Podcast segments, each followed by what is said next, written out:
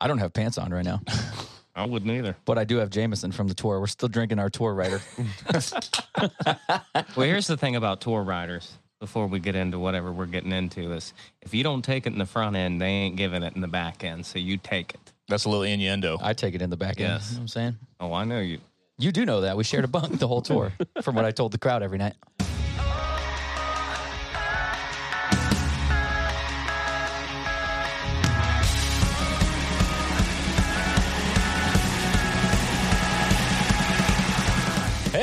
It's Page Avenue Crew, and my name is Adam. Hi, I'm Dan. I sing in Story of the Year. Hi, I'm Ryan. I play guitar in Story of the Year. I'm broke and don't do shit. Broke, don't do shit. That was good. That was good. Why don't you tell the people uh, why you teed up a, a movie quote? Because our friend's on. And he likes movies like we like movies. Hey, we have a guest, a remote guest for the first time in a long, long time. He's bona fide, too. Yeah. Straight from the set of Remote Control. His name's JT. He plays in a band called Hawthorne Heights. You've probably heard of them. Hey. Hi, JT. What's up, man? What's up, guys? What's up, dude? Full disclosure, I'd like to start this with saying that I think my band would be way more popular if my fucking name wasn't JT. That's the least stage name ever. And then Justin Timberlake swiped it from me. Yeah, to he begin Dude, with. he, he stole it. People don't forget. He did. Well, it, it, uh, I don't know this, but what does that stand for? Is this a known thing? James. No, it's Is James. this- do you not want to tell people James this? Taylor? I wish it was James Taylor. It's James Thomas. Two very classic Hmm. American names. Yeah. Nothing fancy. Biblical. Yeah. Wait, is Tom in the Bible? I don't know if Thomas is in the Bible. I think I think old Tommy was an apostle or something. It's fucking Tommy the Apostle. The 14th apostle, Ted, is also little known. You're from now on James Thomas. So James Thomas isn't any better than JT though. Jimmy So I- T? I'll I'll stand by that's that. just a pretty white, pretty pretty straightforward white guy names right there. yeah, it's it's unfortunate. No stage name, no stage age. What you see is what you get. Old Jim Tom. Jim Tom. Henceforth, it's Jim Tom. Well, yeah, we get we got the pretty standard boring names too. We don't we our names aren't real exciting, but Dan, yeah, Ryan. didn't help us either. None of us were. Our moms didn't name us Slash. So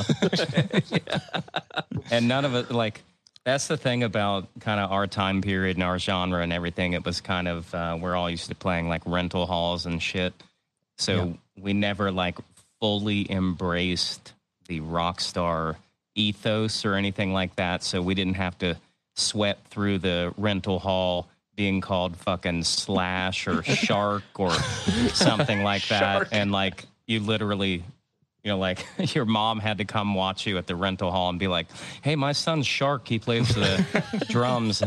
Story of the My little baby shark. yeah, Strangely enough, Josh hates sharks. you know, because fucking Axel and Slash and people like that. His best friend Carburetor is opening for him. There was a time when they were not famous and True. they were going around a practice space being like, "Dude."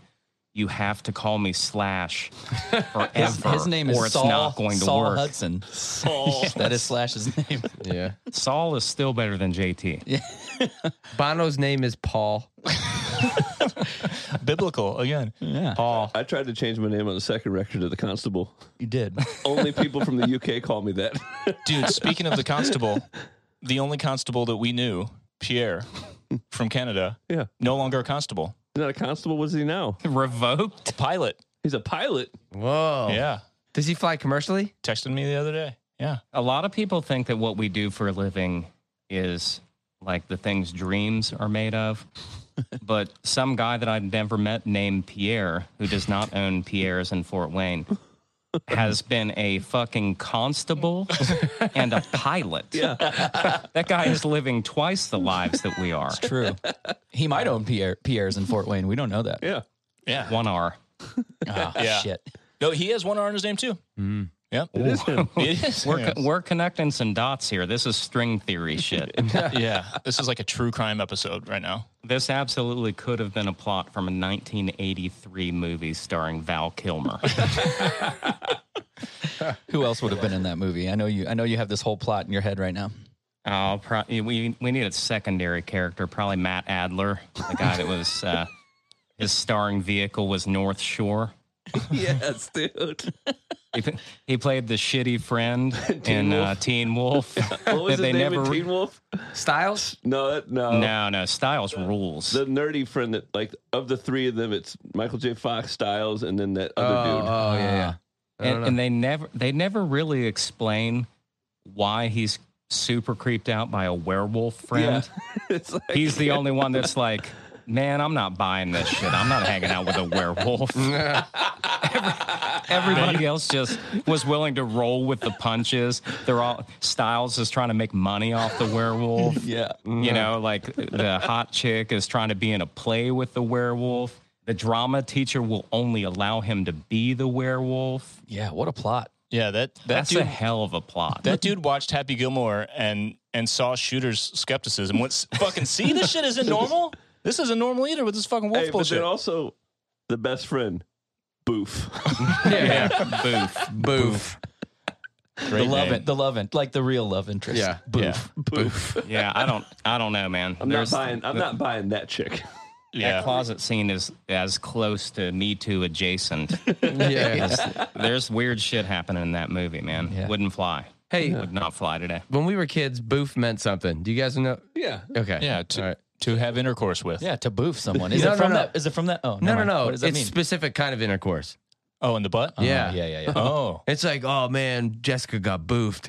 Like, you know, like that was the thing you said. Do you think it was from that movie? like, That's some St. Louis shit. yeah, that might just be us. Yeah, I just thought it was funny that her name was Boof, and that when I was a kid, that meant you got took it up the butt. The funny you thing got is, is like you watch that movie, and the first time you hear her name, you're like, "Oh, that's fucking weird," and then you don't think about it. Ever Yeah. Oh no, no! What's the show with the kid's name? The guy, uh, it- it's a Michael J. Fox thing. He has a friend named Boner. Yeah. Family ties. Family Oh, yeah. Ties. Yeah, Yeah, yeah, yeah. Yes. No, no, no. Boner. That's growing pains. Growing That's growing With pains. Kirk- And it's with Kirk Cameron. Yeah. Yeah. Oh, that fucking guy. Pre, pre religious Kirk Cameron. Yeah. Yeah, you've seen the banana video, right? No, The banana video with Kirk Cameron. where he and his pastor explained how a banana was perfectly designed by God for the human hand because of the way it's shaped, and the whole video it's just like super phallic. The whole thing. It looks like like a skit. It's that bad, but they're fully serious. that mm-hmm. dude's off the rails. He's What do you long think? gone. What do you think his sister thinks of him? What do you Not- think Boner's doing? Candace? Boner died. Candace Cameron? What? Boner's dead. Dang. Don't bring the negative shit into here. Yeah. Boner's He asked me what Boner was doing. I said he's dead. Not much. He's a, a skeleton currently. He's Leave flaccid. Josh Josh Wills to drag the mood down. Yeah, his boner is no longer hard. He's do, you, do, flaccid. do you remember what his dad's name was on the show? Boner's dad? Yeah. No. This is absolutely Only you next would know this. level comedy. Sylvester Stallone. And I'm not right. fucking I am right. not exaggerating. Yeah, I forgot his last name was Stabone. Stabone. Boner Stabone. Boner does not come from erection. That's why they that call him Boner? fam- that was they called him Boner because of his last Yes. name. Oh my god! how did that fly? I don't. That was the like a family show. We're just walking around saying, "Man, I, we need more boner screen time." Man, Oh, that's funny. Well, the reason why JT is here with us tonight, mainly, I mean, not because we have been friends for almost 20 years, but we just toured together for the last few weeks Yeah. and uh, we shared a bus and we had many of these exact conversations about how he knows every single reference to every movie ever made somehow. You have a whole encyclopedia inside your brain of movie knowledge. hey, man, divorced parents. I was raised on HBO. Yeah, he's the only person, other person than us that I know that knows more movies than we know. Yeah.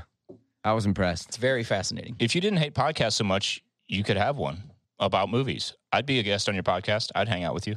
Hey, I have a love hate thing with podcasts, like I said before, and I'll just get into it slightly because we have podcast listeners.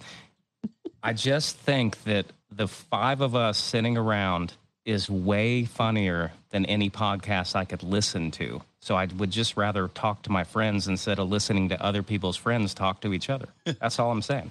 So you're saying all of our listeners have fucking boring friends? Yeah, I'm saying that they need to get their own podcast and talk to their own friends.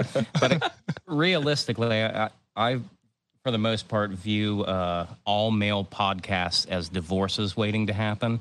You got to like, everybody's got to get around in a room together to, to talk to each other, then you need to work on your marriage. That goes with everybody. That is true. We get, we're really sick of our wives, so that is why we're here. So I mean, it is like the the podcast is the 2022 version of the VFW Hall. I was about to say the fuck or the the bowling league. Elks Lodge, Yeah, the bowling bowling, league, league, yeah. one hundred percent. We went the we're hanging out digitally. We don't go to the bowling night and stuff like that anymore. But uh, I don't know. Yo, speaking of, you talked about at the beginning. Uh, you're talking about renting halls to play shows. We played VFW hall shows. That was our shit in St. Louis. What was it like? Where you guys came up? It was a Knights of Columbus. So very similar situation. We didn't get into the veterans of foreign war, but we were into the Knights of Columbus. Um, but yeah, it was the same thing. You know, like you- you just kind of grow up in a. Uh, you guys don't really have any excuses because you're from an actual city. I'm from a city where there are no music venues, so we had to create music venues. You guys were just too bad and boring. They wouldn't book you at the regular venues, so you had to do it yourselves. Listen, we not just weren't really. old enough to like uh, Yeah. really go there yet. So Yeah, it was kind of like uh, it was cool because it was an anti-scene. So like you didn't want to play the bars, you didn't want to play the clubs because you wanted to control it yourselves and just have your friends come and pay three bucks to get in or whatever and pay the out-of-town band. So that's really what it was about. I do. Um, if people don't understand my personality, it's jokes all the time. So I don't want anybody thinking that I actually think Big Blue Monkey was a bad band. Um, you guys were Great You know, you guys you you guys were innovators. Yeah. So I don't want to take that away from you. But yeah, so that whole scene was kind of predicated on doing it yourself and like not allowing any roadblocks to stop you. So instead of having to like beg somebody to put you on a show, you were like, fuck it, I'll throw my own show and I'll invite Yeah. my all the bands that I love and I'll grow this scene and like it was incredible because of that. But also like I, I think one thing that people don't realize is that we all got good at business really quickly because we had to book our own shows and pay for a rental hall and invest in ourselves because nobody was willing to do it so like you know if you had bands coming from out of town you were coming 300 bucks out of pocket or whatever and then the rental hall that was a lot of money back then for a bunch of kids with fucking no jobs and stuff like that and you just Yeah. did it because you loved somebody and uh, that's like one of the purest times in your career was when you were willing to live and die by every moment of what you were doing just out of pure fun Yeah. to unite Dude. people in a room. fun and passion and uh, us growing up you know this band was like super diy like everything and you know sharing this bus with you for the last couple weeks like i really really appreciate dude you guys are like i thought we were like the hardest working band. You guys are kind of on another level um with your festival and just like watching firsthand like how much you guys put into it and how hard you worked. Like it was really impressive. Yeah, like- really impressive. Anyone who knows our band and knows how hard we work and knows us personally and all that shit, take every take all of that and add intelligence, and that's Hawthorne Heights. Well, I would in say movie quotes. I would say there's definitely a uh, a learning curve when it comes to all this stuff, and there's a comfort zone, and you're not always, you know, like everybody tells you, work smart, not hard. But like when you're trying to keep this thing on the rails, you know, like what what people don't realize is that out of nowhere, both of our bands went from nobody to somebody in a very short period of time yeah. and you had to roll with the punches. And if you guys did didn't do VFW hall shows and stuff like that, you wouldn't have known what to do. Yeah. And that's how that's how you were able to like take the good and the bad. That's a facts of life quote, kind of. But yeah, all, all of our influence and yeah, the way we all started, that's what kept us going. And that's why we're all still around 20 years later, obviously. Um, Yeah. Because the bands that, That- didn't have that like foundation already built, they didn't last through that, that kind of scene, you that's know? yeah, that's kind of what I chalk it up to because when everything was going perfect for both of us and you were touring on a bus, you got to fly anywhere you wanted, you got to go into whatever studio you wanted. None of that made you a better band. It just gave you more access to more toys Yeah. and it made it a little bit easier for you. It's when you strip all that stuff away and you can get by without any tricks and fancy stuff. That means you're actually a good band. Mm-hmm. Yeah. It means that you know what you're doing because a lot of people don't realize like the reason that bands are always trying to constantly monetize at the DIY level is because that's the only way to survive. You know, we're all in survival mode 100% of the time because it's wild. Well, and also, also, it's like it sh- it shows you care. You know, Yeah. Like we all really, really, really care. You know, like our band, these songs, like what we do. This is like our babies. You know, it's like when you your baby goes out in the world. It's like, dude, that's like your heart and your soul. You know. yeah, for sure. Yeah, your baby better better know how to settle a show. One hundred percent, or you're going to get ripped off. I mean, I can't tell you how many Change your own diaper, baby. how many friends I have that don't know like how to balance their books or to know how to book their travel or to how much they should be paying for their merchandise, which is the one hundred percent moneymaker in your band that keeps you afloat. Like, um, But you I only mean, you only know this stuff if you like. I didn't mean to cut you off. Sorry. Um, Oh, it's all right. all this stuff you're saying that only comes if you care. Yeah, You know, Yeah. we've all been around a lot of bands and a lot of people. It's like like it's easy when the you know the the the shows are all selling out, the labels pushing you. You know, everything's when things are working good. It's almost like it's on autopilot because you like, you know, back in the day, both of us had full teams of record label uh, personnel, like in each market, like doing work and everyone. Like all we were doing is just going out and playing the shows and stuff. You know, when all that stuff kind of goes away, and you kind of have to revert to your DIY roots, it's like you're only going to do that, especially at our age, if you like really truly give a shit, you know? That's the thing, dude. Like, it's not necess- like in our case, a lot of the things you're talking about, we aren't necessarily good at, but we know enough that when the shit hits the fan or when the whole thing goes flaccid, we're like, okay, fuck it. We can just figure this out. It's more like Yeah. we know enough and we're persistent enough to keep going rather than just being like, well, I guess we break up now, you know? But I think that's sure. that's more For the sure. rule than the exception. You know what I'm saying? Like that's yeah, yeah, Yeah. yeah, Yeah. I agree. And like, even on this tour, we we learned a lot from you guys. I was just gonna say you you were teaching us a lot about your merch situation, and yeah, I mean we've all learned all this from experience, obviously, but but yeah, you guys have you taught us a lot even on this tour that we've been talking about lately. It's just like we need to really pay attention to some shit, you know. Yeah, I mean, you know, like the the thing about it is, is like I'm I'm not gonna lie to you guys and tell you that it's fun to like worry about every nickel and every dime. The fun Yeah. part is playing to the fans and writing the songs and getting in a room together and loving each other and having that like ultimately play out in audio format. That is the dream. But behind the dream, there's a whole little tiny machine that all has to work because of things like just debt debt to income ratio. Yeah. Realizing that um, streaming does not pay the bills, so you have to do other things in order to keep your band alive. Like the way I've I've always looked at it is, it matters so much to me when somebody says that a song that I've written has saved their life that I cannot stop doing this because I don't have the right management team or Yeah. My booking agent isn't doing a good enough job. Like when somebody tells you something like that, you're gonna you're gonna try and do this forever Yeah. because you're affecting people. Yeah. And that's kind of what this music meant. And that's why it blew up in 2004 because people realized, holy shit, all the like fake, meaningless music didn't matter.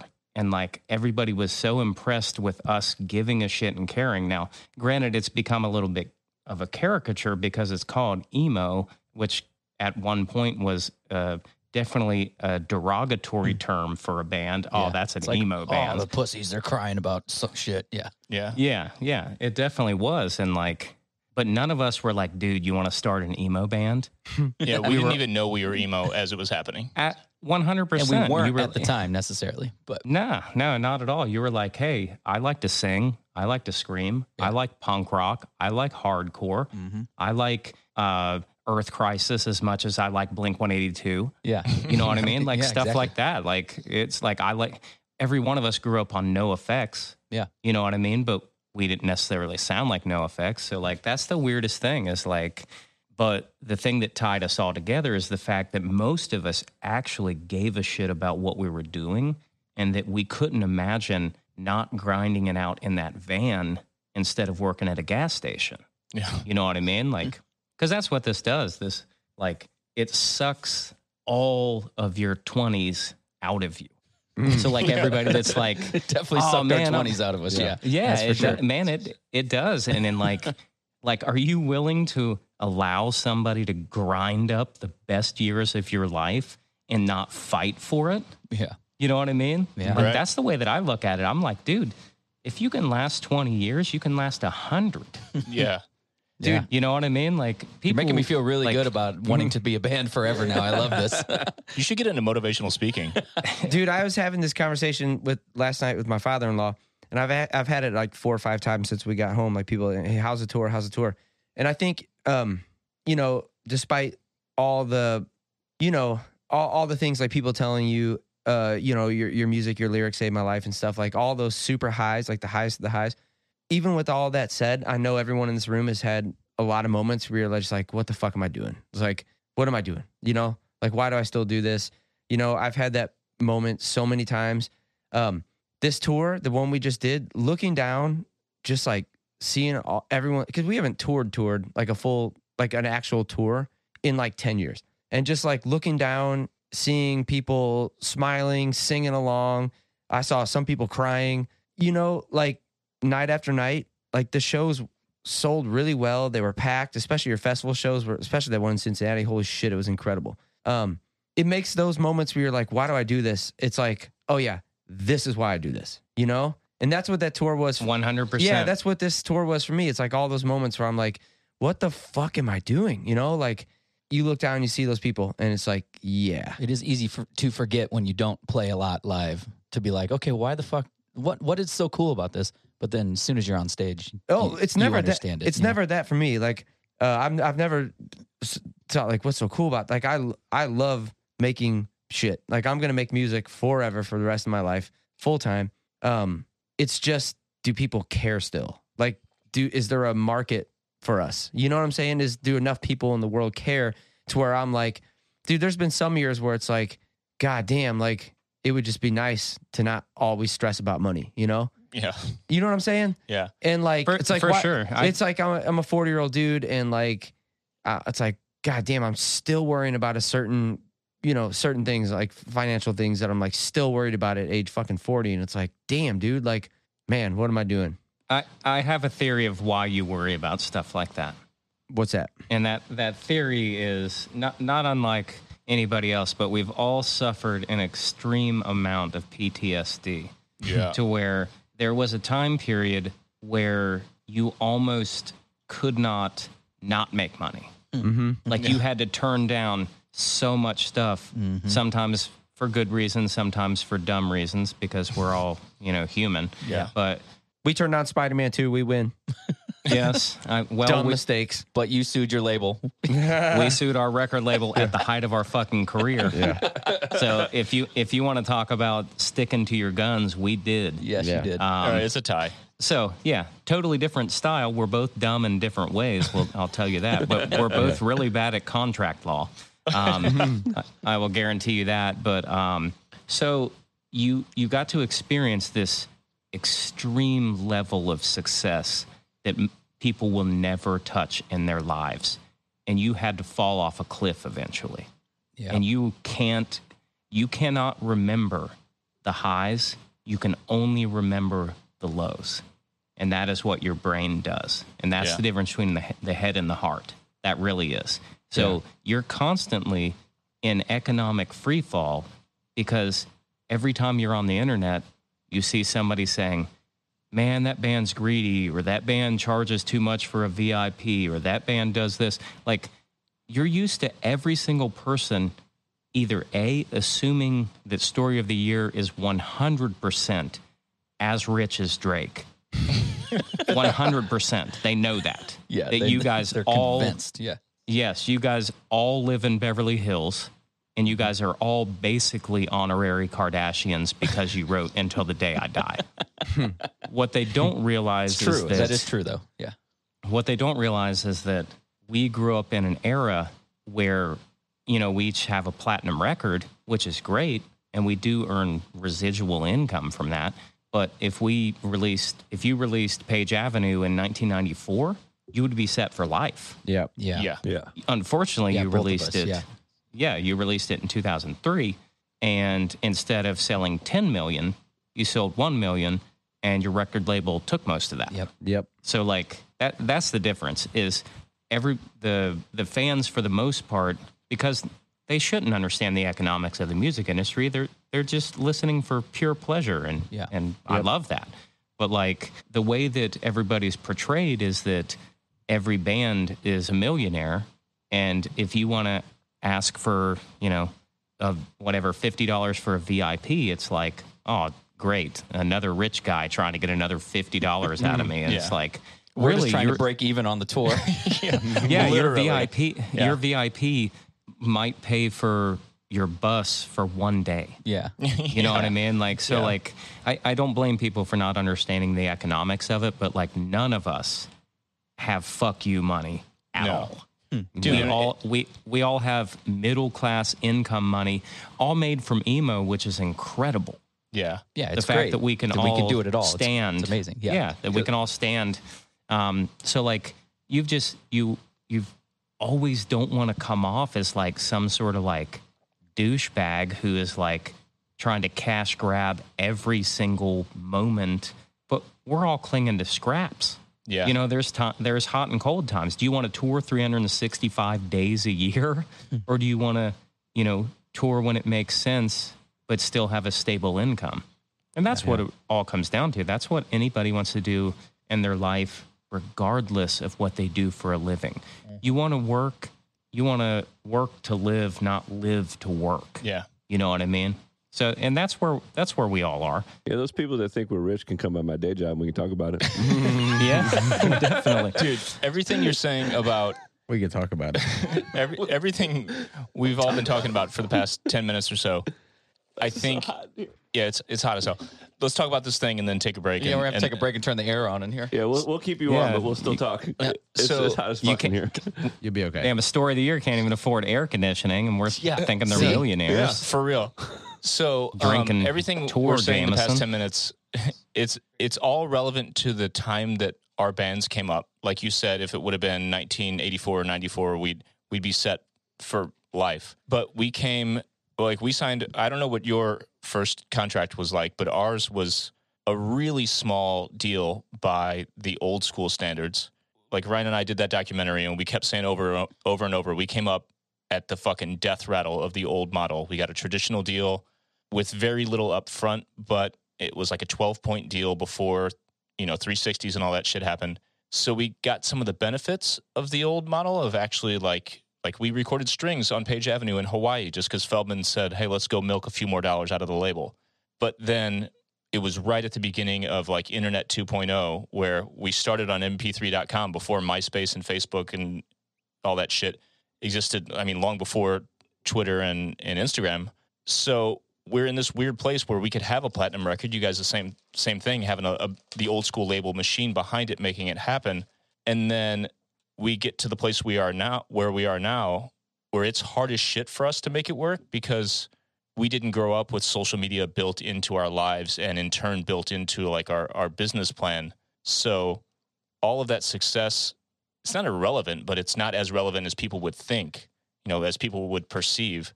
So younger bands right now, I, it's hard to say if they're in a better place, but like neither of our bands have big social media fol- followings. None of us as individuals have big followings. So we have to grind and do all this shit to make up for the fact that we don't have this huge reach that comes from being like an internet native generation. You know what I'm saying? Yeah, yeah, for sure. I mean, I I would kind of break that down a little bit more. Hawthorne Heights, I don't know if you guys realize this, but we were the number one MySpace band for two years. Dude, we were the number one MP3.com band when it ended. So we're like Yeah, yeah. So like this far apart generationally. but yeah, both of us like we really were at the cutting edge of what is happening now, but you just didn't view it that way then. You were like, "Oh, this is cool. We can reach people on the internet. I don't know if this works or not, but I don't know if this internet thing will stick around, but but like you know you're you're scanning through and you're like shit people are using my song lyrics as screen names this fucking this is sick yeah. This is cool. um and, nobody's and, like, paying to- for our album. This is fucking great. but to be honest with you i i have another theory about why all of these bands have been able to stand the test of time as long as they haven't like imploded themselves is because we grew up in that generation where people had an association to us on a listening level and connecting to their social media lives like using your song as a screen name or using your band as a screen name or putting your band in a top eight and stuff like mm-hmm. that, that all gave it a real emotional connection past music. Yeah. Like that was basically the the teen beat or the tiger beat from the 80s. Yeah. Like Yeah. that was basically what that was. So it did give us a fandom that you didn't realize that you had. So like even if you ne- even if those people never came to shows, they remember you now, and that's kind of why certain bands are still big and still carry that much weight with it is because of the the connection that you made far beyond just Driven. seeing it with your own two eyes. Dude, there something there's a scientific term for exactly what you're talking about. And we've talked about this forever. And it was one of those things where you know about an idea or a phenomenon or whatever, and someone drops the term, the scientific knowledge on you, and you go, fuck, it was that thing the whole time. I learned the other day. Yeah. That association where knowing someone and liking someone or a group or a company or whatever, and then in turn liking what they make because you have that um, that that association, that like connection. It's called the halo effect. Have you heard, heard that? Yeah. Anyone? I have. So like there there was a, a host one of the co-hosts of this podcast I listened to was um was a one-time host for that show Brain Games and they did this thing with what's Tom Hanks' son's name? Colin. Colin Hanks. So they did this experiment where he they did an art gallery for his art, quote his art. It wasn't really his. They put it up. He went to the thing and he met everyone and was, you know, as charismatic as he is and then they did exit interviews and everyone most people loved the art. They're like, "Oh, he's such a nice guy, he's great artist, blah blah blah, all this kind of shit." And then they did the exact same art. They left it in the gallery, exact same thing, but they dressed him up as this character with this super douchey name. I forgot what it was, but he was like really just pretentious and a total asshole and was just kind of arrogant and shitty to everyone. He played this character. Exact same art. They did exit interviews, and most people hated the art. So that thing, like I didn't know the- which way you were going to go with that. I was like, did it get more popular because he was an asshole? no, they liked it That more when they happen liked him. So like with us with our DVDs I feel back like in that's the how day, bands work. If you're more of an asshole, people like you more for some reason.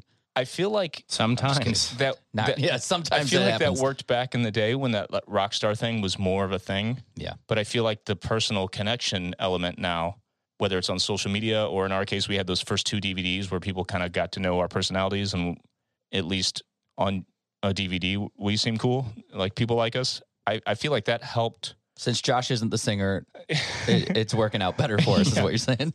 Like that that helps sustain like our core fan base because we have those DVDs and people knew us on that level before social media was a thing. Yep. For sure. And I think that like I I think that different people are exactly that. So I think that everybody who fell in love with you guys because they learned more about you and and they related to what you were doing, whether it be on a humor level or, or on a human level, um, that's how you got lasting relationships with people. And then there was also people that were like, dude, those guys are fucking clowns. I need somebody more. I need like Slash just wears a top hat, plays the solos, and gets the fuck off the stage. I need that guy. I don't. I don't want to know never that these guys. butthole out, not once. Yes, I. I don't need to know that these guys are you know shopping at Pilot and stuff like that. All I want is the stage, and that's it. So, Uh, it was Buc-ee's. You know, thanks. Buc-ee's, yeah, get it get it right. We shopped at Pilot. but too. yeah, there's uh there's something for everybody in everywhere. You know, now, like now you have to know everything about every band member, and you have to know their fucking their girlfriend's name and their social security number, Or you have Yeah. to know or You just nothing. hide. Yeah, it's all it- Yeah. it's all or nothing. You either need to know every single thing or literally a guy just gets on stage, says nothing in between songs and gets off stage and you just fucking hope to catch a glimpse. Well, either way, you know what I mean? It's it's the desire to know stuff. Either you don't Sure. know it and you're pursuing it at all times, or you do know it and you're fulfilled by having known it. Absolutely. You know, So it's it's all about what type of brain receptor people attract to. You know, it's Yeah. like, man, it's like when we were when we were kids, we like would buy the album and read the liner notes and be like, dude, NOFX thanked Strung Out. I have got to hear Strung Out now. That was my favorite, dude. Yeah. I Yeah. love reading the thank you But list. yeah, Yeah. that that that that sort of that sort of connection is is what you had. That was your editorial moment. You know, that was your uh, deep dive. Yeah, that was the, Instead of having that was social media back in the day. Reading thank you. Yeah, they follow essentially. Yeah. It was. That's It was like I remember, you know, reading uh, the thank you notes to Dude Ranch and finding uh, River Phoenix, which went on to become Phoenix TX, and being like, "Fuck, this band's awesome." Yeah. you know, Yeah. and like finding out Lagwagon, finding out Rhythm Collision, finding out all these bands that like you know, because I grew up in a small town in West Virginia before the internet, Hmm. and like that w- that literally was the internet. That was your connection. Wait, was nobody just- lives in West Virginia. That's not real. Come on. Hey man, I was there yesterday. Actually, two days ago. You saw people. I saw humans, real life. Everything we've talked about so far in the in the first like half hour of this is all coincidentally super relevant to your band having this uh, awesome tour and this festival and everything you did, talking about all this DIY shit and everything. Talking about. So let's take a break and let's come back and talk about the Is for Lovers Festival. Pew pew, insert music or whatever. Roll to an ad. this segment brought to you by dildos. All right, we're back. Uh, welcome to awfulbands.com. We've got the fucking the sickest lead singer, the, the lead singer with the sickest name in all of emo with us right now. It's our boy JT from Hawthorne Heights. Uh, more importantly, even more important than the question, what is the story of the year? What is Hawthorne's height?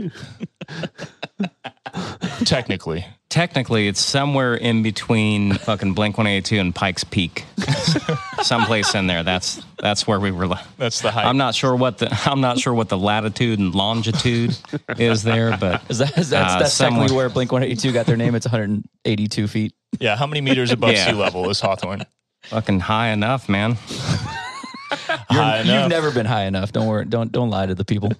That's true. I kind of feel like, um, first of all, I'm a, I'm a reluctant lead singer. Second of all, I've never like done drugs or anything, so I just feel fake to begin with. You know what I mean? Like everybody's supposed to be. This is a good thing to talk about. You you being Yeah. the straight edge man your whole life. I used to be straight edge with you. We used to tour whenever I didn't drink either. But uh, Sold out, bro. did we annoy you sharing a bus by mostly only me and Adam would drink on this tour? Josh was sick for three No, weeks straight. No, was it? It wasn't Still COVID though. sick. That's good. Um, and then Ryan Still just has sick. not been drinking much lately. So, uh, were we annoying, and or were you impressed by our by our drinking? Were you impressed? nah, man. Uh, like if I didn't love you guys as humans and understand your personalities, I probably would have been.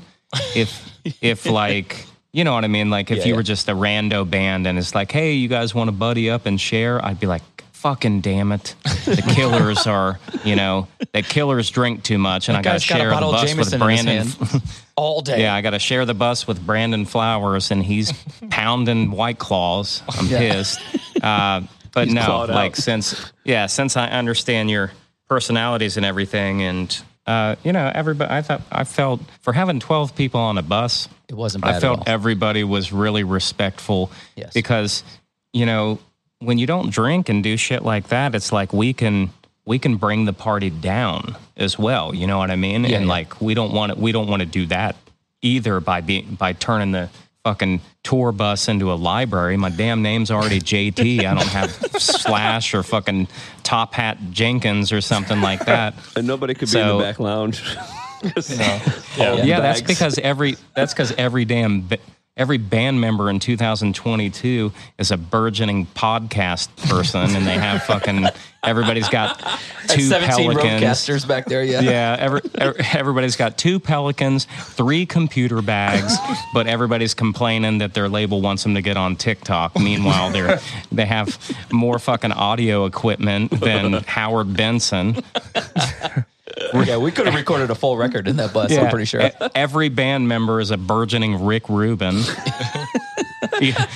Wh- How many band members you got? We got five. Well, three of them are Rick Rubin. The other two are Joe Rogan. But uh, uh, good luck. You can't fucking sit in the back lounge. when you just have to be Logan Paul instead. Yeah.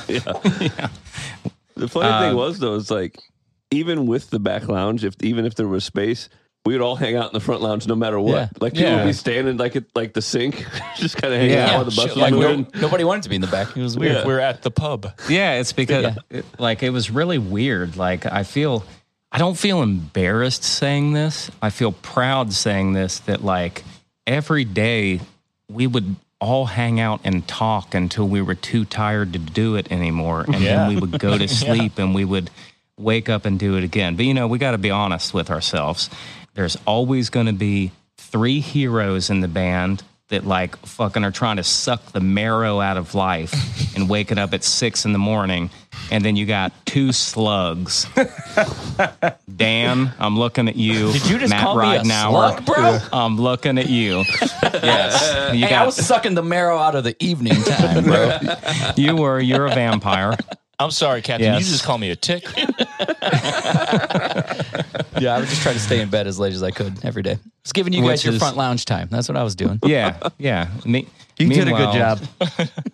Meanwhile. Josh and uh, Josh and Ryan and I are up there. You know, we're we're getting everything done, man. We've got our whole day planned. We know what coffee shop we're going to before the wheels stop moving. Talking In my business. Band- yeah, we're we're getting shit done. Having a hot cup of Joe. Just up there coughing. During Josh just like spreading disease around the whole bus. Yeah. No, dude, I, I like really looked forward. We'd get up, make that coffee, just rolling in the bus with the windows up, listen to music, or you know, with the blinds up or whatever. Uh, yeah, dude, like I, I feel like most mornings I kind of pick your brain about a lot of this stuff, and yeah, man, like for what it's worth, I actually learned a whole lot from you. Just sitting there in the morning, just talking about this shit. Yeah, like you, you're really, really, you're super funny and all that, and we're all laughing and stuff. But like people should know, like you're a really intelligent dude. Like especially when it comes to your band and marketing and just your self awareness about the scene and where you guys fit into it and how to leverage your band. It's like, dude, you're really on top of your shit. I appreciate it. Yeah, that. for listeners, if they have any questions about business and starting a band, what's your email address? oh yeah, it is uh, TikTok at jt.com. But um, The best Yeah, you know, education like any I- of us have is is hanging with your peers and you know figuring things is. out how other people do it. And because we're all successful but we need to understand how different angles work you know with our friends. Yeah, it, it it truly is, and and my, one of my favorite things about the tour is me, somebody who's been doing it constantly since 2003 without any break in my in my life, and the only break that I ever got was when our guitar player passed away, and when we sued our record label, and they were both very close to each other, and all you were trying to do was survive and try to figure out what you could do. Um, when you guys took your break, it was like a nice family reset. And to be able to hear those stories and to be able to hear how you were able to basically reconnect the disassociated part of what it's like to be in a band and like always be gone and always living out of your suitcase and always having one foot out the door for you guys to be able to strip that away and go back to like regular life. To be able to have everything that you want at your fingertips to be able to have the self-control to step away and to re-engage in your personal relationships in your family relationships and everything like that i think is truly impressive so when you come back at it you have a new lease on life in both aspects of your life and i think that you guys should not diminish that or minimize that you should really understand that you're now fully equipped to be stronger than you've ever been as a band because you've had it gone Yep. so Remember earlier when I, thi- said you should be a motivational speaker? Hmm. Hey man, I, I'm a I'm a reader of situations. I will admit that. Like hmm. I I love life. I absolutely love being a musician and I pride myself from growing up in a trailer in West Virginia, not having the internet, not having any of this stuff, falling in love with music. Like I, I played football in high school. You know what I mean? I didn't play guitar when I was 14 years old. None of that shit. I learned to play guitar when I was 19. i can't So- see you playing football first of all but Dude, Not that I was fucking all. I, just doesn't I was seem in- like you yeah, I I played football, I played basketball, and I was awesome at track. Mm, nice This this lovely physique that you see in front of you is not the physique that I was at uh, 17 and 18. Um, yeah, that that was my whole life. But I was always like the the kid who also liked rock music yeah and like that sort of thing. You know, like my favorite band was Green Day growing up. I loved Weezer and stuff like that. I was connected with the Pumpkins instead of Nirvana. Um, you could like yeah. both we liked both you can like both, but I don't think you can like both. Yo, what did you do in track? ryan definitely liked both Did you do cross Oh, country? I Uh, I was no, I was a sprinter. I was super fast. I was going to say cross country is kind of emo in like the the hos- the high school sports world. My kid runs, runs cross country. running with the with There the it is. leaves, running with the leaves falling behind you. Yeah, Um, all by yourself, just yeah, relaxing with down at the ground, the sad ground. JT was on that four minute mile track. Damn. definitely Listening to Get Up Yeah. Kids the whole time. Yeah. Hey, all that shit you said about our band, I truly appreciate you saying that, man. Yeah. Because that's something that we all feel. Of course. Yeah. Um, it, it does make it a little harder to leave now, but when you're gone, we have something to kind of like, not to be cheesy, but like there's more on the line and there's more, there's something more to fight for now. So when shit does go good, it's all the more kind of Rewarding. rewarding and like emotionally fulfilling, you know? Cause it's like, hey, you know, my kids are like my life, dude. And it's like, if I'm going to leave them, I'm not like, how bad, like, what if this tour just totally flopped? What if no one was there? What if our records, like, dude, like the fact that it's the opposite of that. And, you know, we're looking down, seeing all these faces light up. These people were singing so loud, all these songs. Like, both of our bands, like, crushed it. It makes it even better now. Like, Yeah. yeah, you know what I'm saying? There's times where I'm I'm playing the guitar on stage. It happened a lot on this tour where I kind of zoned out and I'm just like I was standing completely still, just looking at the crowd, just fucking smiling. I had to look like, dude, I must look like the biggest fucking tool right now.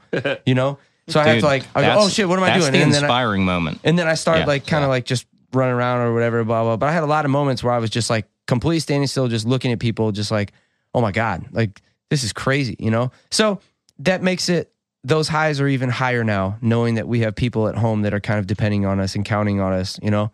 So I, that's cool that you, you were able to pick that up because I definitely feel that a Yeah, lot. that, that is for lover. The the Cincinnati one is for lover show was like intense. yeah. Just that It was amazing. that whole like I guess it's a mini amphitheater compared to the other one, but whatever. Like it was full, and it was just like, what the For, fuck? for us and you Oh, yeah. guys, insane crowd. I mean, our fans are very similar. We work very well together, which is amazing. So we should just take over the world together. Our Venn Again. diagram is basically just a circle.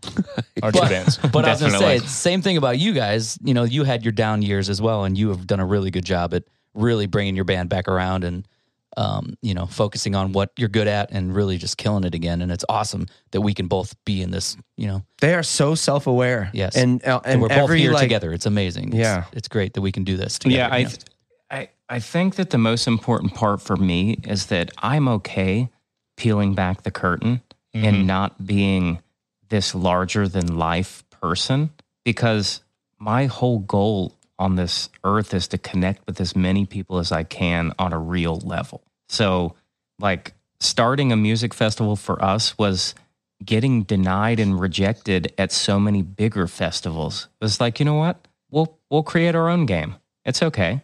Yeah. We're not with the cool kids. It's okay. We're not going to get invited to Coachella.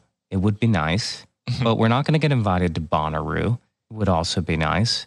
We've never played Riot Fest. That's a punk rock festival. Us We've neither. never Us even neither, been. yeah. We we've never been invited to that, so it's okay. I've been denied my whole life, and I've been, also been accepted my whole life. So why not just create our own and show all of our friends and peers how to have a good time and to hang out with each other and peel back that curtain of ego and like like w- one of the biggest questions that we got asked when we announced our festival was why are you not headlining your own festival and i couldn't think of a more absurd question mm-hmm. because my band isn't as big or legendary as the fucking Descendents yeah.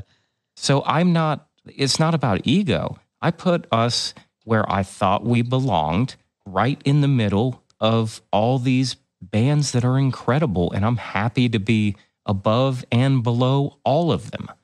You Yeah, know I what thought, I mean? I thought Like- that was awesome. I thought that was Yeah. amazing. Yeah. I'm like, yeah, you just, you know, we're right where we need to be. Even with us, we're right around in that middle zone with you, and we're happy to be there, happy to play it. We don't care. Nobody cares about being the coolest band at the thing. Absolutely on a not. thing like that. I think squabbling We did when we were we over- did when we were 22. Well, yeah, we Yeah. all used to, but yeah. But like, you know, squabbling over 30 minutes, like, is Yeah. that where we are? Yeah. Or are No. we just going to, are we okay that sometimes Story of the Year is bigger, sometimes fucking Silverstein is bigger, sometimes Senses Fail is bigger? Like, Yeah. I, I've always thought that, you know, like a, a rising tide floats all boats or floats all ships or whatever. Like, if we're all doing well, we're all doing well. I'm never going to care about the difference of a half hour or an hour during a music festival. You know what I mean? Like I want everybody to be happy. So Yeah. like the one the one thing that I can control about the situation is if somebody's like I'm not playing unless I'm above your band. You can have it because I don't care. Mm-hmm. you know what I mean? Fine. So like And for us, Yeah. like for us, we're dude, we're just at this point, and it's cool too. Like talking to like you guys, like Nate from Anberlin, yada yada, insert band, whatever. But like everyone from our generation and, and like our our era, I feel like is kind of on the same page. Is like we're all just kind of happy to be doing this still. You know what I'm saying, dude? Today I worked on my house. I wrote music for for I don't know maybe an hour or whatever. Didn't write anything cool, but the fact is I wasn't doing TPS reports somewhere. I was I had a guitar in my hands working on music. You know, that's fact hundred percent the whole goal. Yeah. The whole goal is you would rather fail yeah. doing what you love than succeed doing what you hate. Yeah, Yeah. so And the fact that we- 20 years later, like we're on tour You have control over your destiny. doing this shit. You it's do. like That's all you can I think we're all just happy Yep. to be doing this, you know? I can wake up Yeah. tomorrow with fucking cancer. You could get hit by a car on your way home. Like but like we're guaranteed today and that's it. And the fact that I, you know, can work on music most days and go out and play that music for a whole bunch of people that really care. that's a it's like- that's a good fucking life. Yeah, it's a fucking spectacular life, dude. We're lottery winners, man. And so I think that Yeah. for us with time and perspective, like we're all just kind of happy to be doing it still, you know? So we're just we're cool. Put us on the wherever on the building, wherever. We're good. Yeah. that's kind of, that's exactly how I felt and I was glad that like when we were putting the lineup together, we got almost everybody that we wanted to play. We definitely got all of our friends. Mm-hmm. Um first. That's the first people that we asked. Yep. And then the other tier was bands that we just absolutely love and think are legends. And then, you know, we were able to sprinkle in some bands that we thought were either up and coming or we thought never really got a fair shot. You know, like there was definitely bands that were like, that band's bigger than they appear and we want them on the festival. You mm-hmm. know, like for Yeah. for whatever reason that is. You know, like not everybody had the the big massive song or had a swing at radio or had a super popular video, but they were incredible bands. You know what I mean? But s- some reason or another didn't connect on a mass level, but connected on a great level. Like we we to- chose tons of bands like that that we just like and that we thought were the right look for the festival because of the emotion that we were trying to all convey. Like we really like our my goal for the festival was to have it be like a high school reunion. Like people that you Yeah, haven't seen it was for us in a for sure. long Yeah. time. Yeah. Yeah. You know, Definitely and for that, us. that was Yeah. yeah.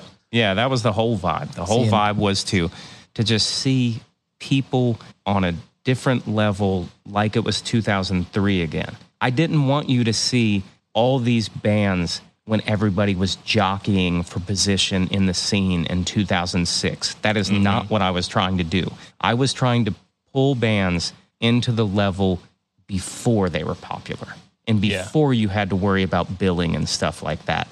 And just have everybody hanging out backstage, taking pictures, talking about 20 years ago. Remember that tour we did together and all the dumb shit we did? All of that. Because life is stressful.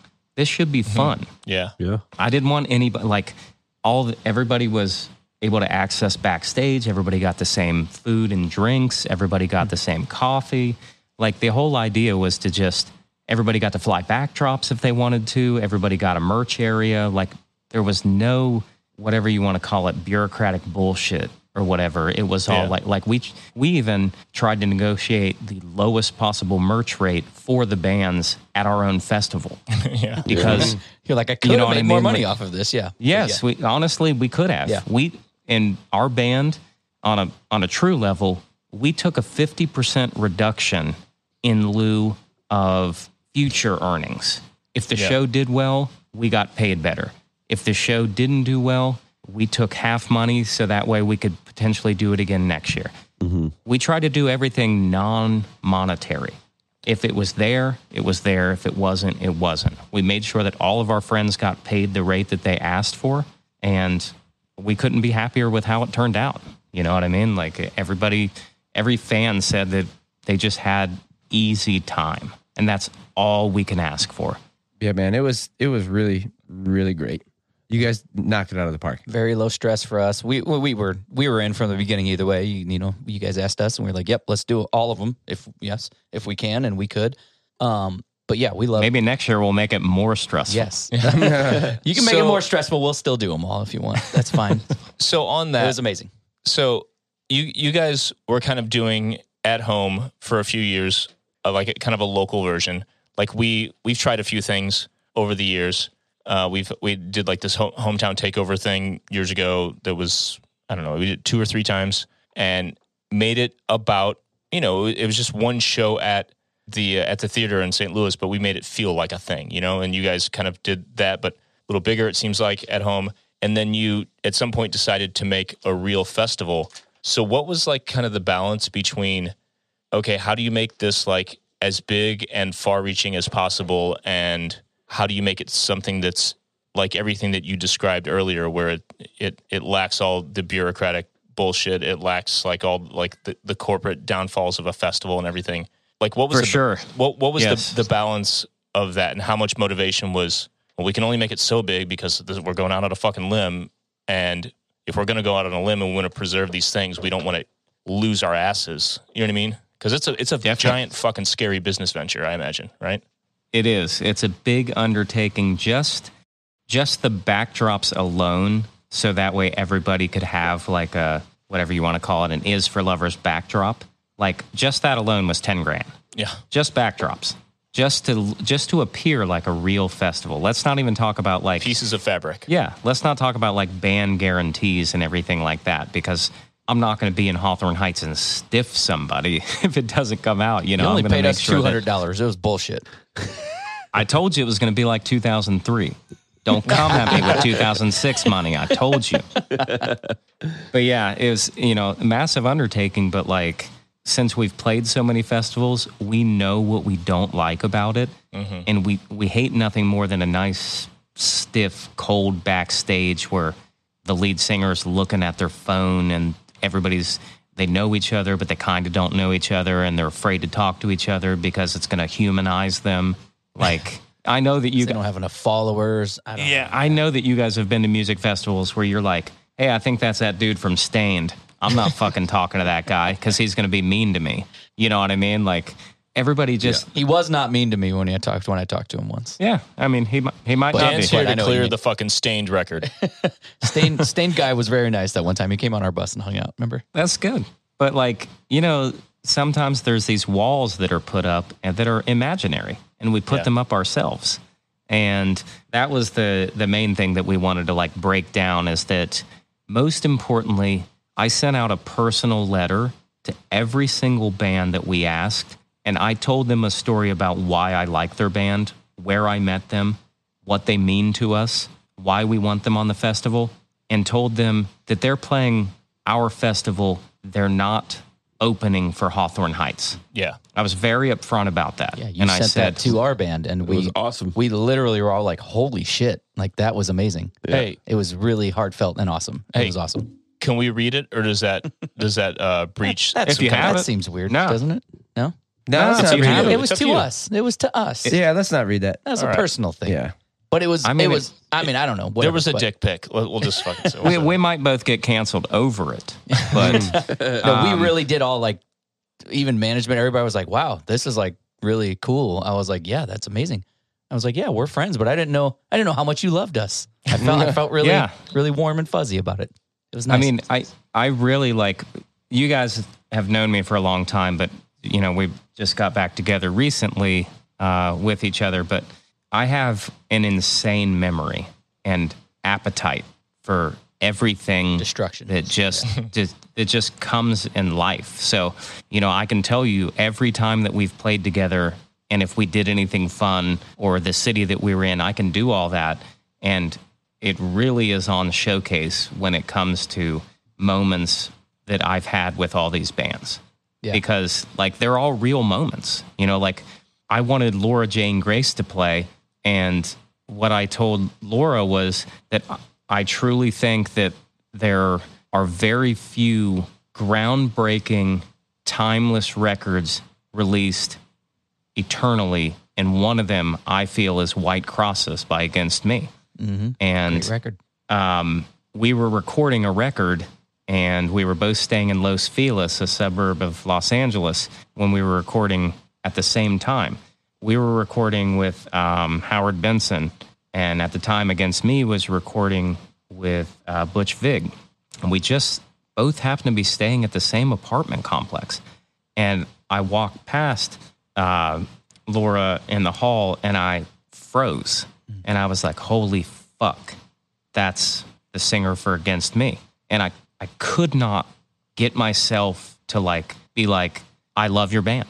Could not even say that, and I'm and I'm an, an adult at the time period who's also in a popular band, and I could Yeah, it not. wouldn't have been like, "Who the fuck are you?" It'd have been like, "Oh, you're that guy." Yeah, okay, cool. no, like like we locked eyes, and it was like, "I know you." Yeah, Oh, I know you too. You know what I mean? Yeah, but it was like a head me a nod. Yeah. Yeah, it was like it was like a head nod, and it was a cool head nod and everything. But I always had that regret, like, man, I should have had a conversation because we could have had a meaningful moment about what your band means to me.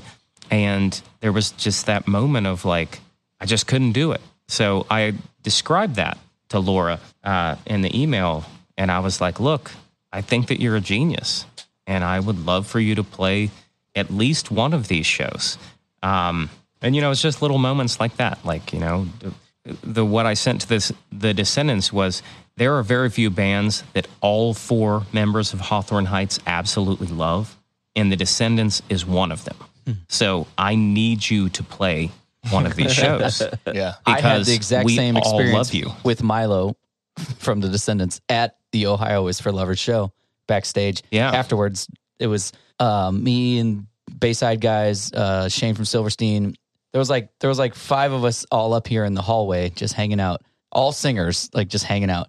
And Milo walked by, and we were. I was just like, I looked at him. I was like, Oh my god, oh my god, I can't say hi, I can't say hi. My son is named Milo, by the way, as you already know, but as people might not know, but he's my favorite. And uh, Yeah. I, I was like just such a nerd, and everybody was fist bumping him.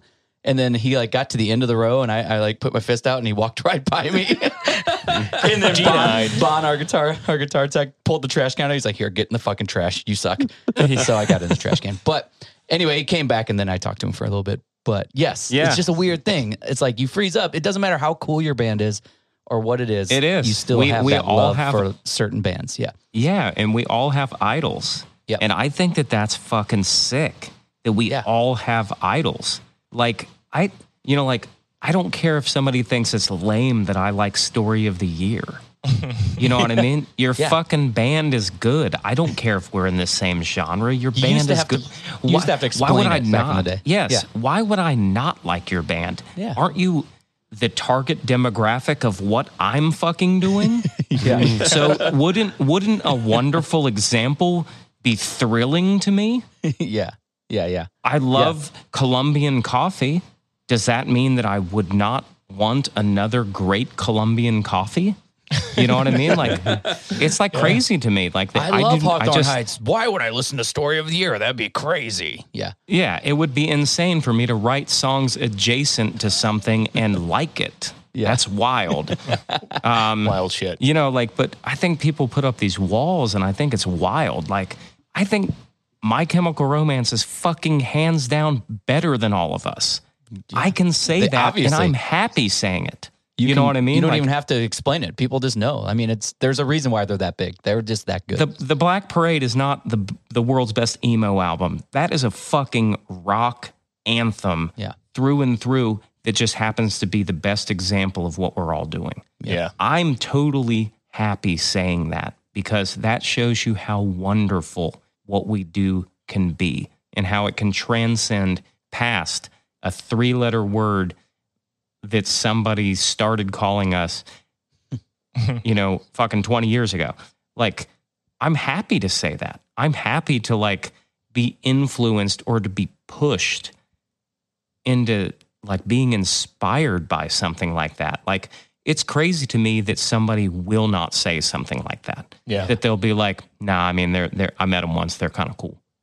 Like Their success does not take away from our happiness or our success. No. So Why- yeah, why, exactly. why be mad about it? That that's why like I don't get why some of these bands are terrified to tour in genre. I want nothing more than to give my fans who I know love Story of the Year that show. Yeah. Or who love Silverstein that show. Senses Fail. All of the two is better than one every time. Absolutely. Yeah. So if you can give two, we can all unite all these fans into seeing how great this music is 20 years later Yeah. and how they can all thrive in their adult life as if their parents were watching the Stones and the Eagles tour together. Yeah. You know what I mean? Like that's incredible to me. Why would you not be doing that?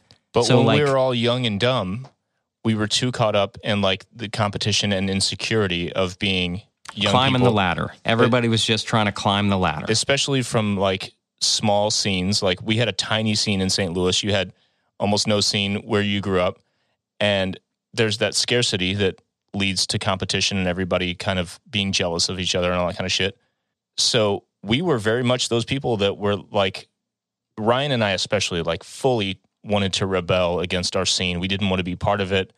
We were we were completely done with emo and screamo before it was even fully up and running to basically. Like the whole Warped Tour thing we're like fuck this. We want to be a metal band or we want to be whatever. And it is in hindsight so dumb like many things you think when you're young. And not only is it dumb but i also i'm like so thankful that we were part of a scene especially this one that has like such longevity and has such like a future to it it seems like because of all you know the connection and everything that we've been talking about this entire podcast Thanks, MGK. He created punk rock. So yeah, I heard that on TikTok. Um, it's like if you know we, we've all been asked in interviews, probably our whole career, what would you, what advice would you give to an up and coming band or artist or whatever? And one of the things that I would add to the list of stuff that we've probably all said is if you're in a scene, fucking embrace that. I remember my ex wife tried to be an actor, and one of the things that her acting teacher told her was a lot of actors talk about not wanting to be pigeonholed as a, a certain type of actor in a certain genre. And the teacher was like, fuck that. If you can get pigeonholed and be the go to person for the genre, fucking do it because you'll be working. You'll be acting, Absolutely. you'll be enjoying being an artist. And that for- explains our whole career. it, fucking exa- Because we were like, fuck that. yeah. And then, but we were there anyway. So Yeah. So I feel super lucky. We should all feel super lucky that we are part of a scene that not only helped propel us in the you know you know the rising tide kind of sense, but also is something that I feel like because it has that emotional depth. We talked about this on on the tour. There's the added lyrical and emotional depth of being the the emotionally kind of rooted bands that we are. That I I feel like gives it more longevity and matters more to fans rather than just like this is my favorite night in the club or girls, girls, girls or fucking a song about drinking or fucking heroin. You know what I mean? yeah. there's a time for, sure. all of it. But yes, we tapped into something different. Yeah, and I think that the the wild thing is when you're pigeonholed into a genre, I don't consider that a bad thing. I, I agree with what you're saying. But like watering yourself down for mass appeal sucks in one way, and then tightening the grip on trying to go anti-genre, we'll call it story of the year. Uh, We tried to rebel against ourselves. Yeah. yes, you're swimming Which worked, upstream kinda. against against yourselves. Yeah. Like just become a better version of of who you are and bet on that. Yeah. That's what that's all I've ever tried to do. Which is Is what we try were doing re- as well. But yeah. Yeah, you just have a different sense of it. Yeah. You know what I mean? And that that's totally fine. I think that I think you're an interesting band because the players in your band are like slightly different styles of each other, which is kind of why you work. You know what I mean? Like you you guys are you could sidestep genres pretty easily because you're talented. Some people are just trying to keep up. Hmm. They're mm-hmm. like playing at the rate of where they are. Like I, I f- feel like Sum 41 is kind of similar. Like they, you know, started as kind of a pop punk band, had some hits, and then they were like, but we are good at guitar. And we want wanna to do, shred. We, Yeah, yeah. yes, and we want to shred. And for better or for worse, the fans are either going to come along or they're not. Now, the way that I think that that's maybe a little bit wrong is I actually don't care what JT Woodruff wants to play on guitar. I do not care whatsoever. Most So- people don't. Yeah. That's what John Feldmann told us in the early days. He's like, stop trying to fucking shred and just write songs Yeah, that like- matter. But you know, there's a a I- balance. The both There are is there there is because you're trying to also find your place in this world and the nuances that only you guys are capable of are what cements yourself in this world. It's not strumming power chords. We're all capable of that. It's the way that you play them. You know like if i played a song by green day i would not play the same rhythm that billie joe plays. It's very unique to his technique but it's the same chords that i'm using. Yeah. and like what you guys are doing is very similar to what we are doing but it comes out so different dude that's why even in, you know in 2022 i still gravitate towards bands with instruments that write their own music because no two people play an organic instrument the same and i think No. there's i think that's like one of the most compelling beautiful things to me about fucking music in general man you know Yeah, if For we sure. played Ohio is for Lovers, it would not sound like it. We could play it exactly the same as you guys, but it wouldn't. As you saw, we do that emo medley thing, and you know we cover a bunch of our friends' bands, and it doesn't sound like their band because it's our band playing it.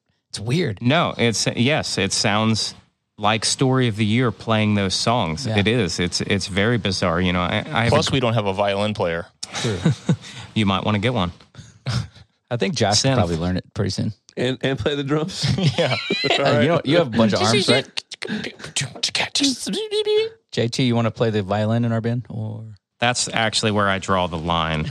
Um, That's it. I barely only play three strings on my guitar as it is. I'm not willing to add like fucking a rosin and bows and stuff like that. I I'm can't even find a not guitar pick to. half the time. I'm definitely not willing to use a, sh- a chin piece uh, or If you anything drop like a bow that. like a guitar pick, does it also disappear through a black hole or no? Maybe. Do you have to Uh, throw you- those out in the crowd, or Where's my bow? Dude, Um, um, someone text Sean right now and told him to get a whole fucking mic stand full of violin bows to throw into the ground. to quote just what we were just talking about, um, Hawthorne Heights, Ohio is for lovers. That song and the chord and the arrangement is almost identical to a Thrice song. I was figuring out a Thrice song one day, and I, I can't remember. It's either Image of the Invisible or um, The Artist in the Ambulance. It's one of those, but it is the exact same chords. The chorus is the exact same chords. And I was playing it and I was like, holy fuck, this is Ohio is for Lovers. Listen to what it sounds like when Thrice plays it. It's so different, and you would never guess that. Me as a, a writer on Ohio is for Lovers could not even pick it out. Oh, you figured this out after the fact? At, like like three weeks ago, I figured it out. I was referencing the song and I was like, I love this part that Thrice does. And I was like, holy shit, that's Ohio yeah. is for Lovers. But I thought about that with like Ohio thrice. is for Lovers because the picking is do do do do do and until the day dies do do do do do do do. Like it's, it's yeah, similar that's another, in a way but yeah, you don't ever think that. And there's only there's only fucking eleven notes that you can play, right? There's Yeah. only eleven notes, But- so there's only certain keys, and we all kind of play in these same style of where our voices work. And yes, all songs are very similar. 11 notes But- and then we- usually given like what scale there's like it's actually like six Yeah. Yeah, yeah, like we're Yeah. all playing in pretty much the same key usually. So yeah, it's crazy. Yeah, and you know, Six like it's it's it's those tiny nuances that is actually your human mm-hmm. brain that actually hears it differently. maybe there's twelve. So, So like- like it starts over. Is it? So like Yeah, if you kinda when open, yeah. when we play when we play a picked out clean part, it comes out like oh, it's hot, Ohio is for lovers. When you play it, it comes out like until the day I die, but it's the same fucking part basically. Yeah. And there, th- we also have a very similar part. I can't remember what song it is of yours, but Niki FM it goes dun dun dun dun dun dun dun dun dun dun dun dun Yeah. dun dun dun dun.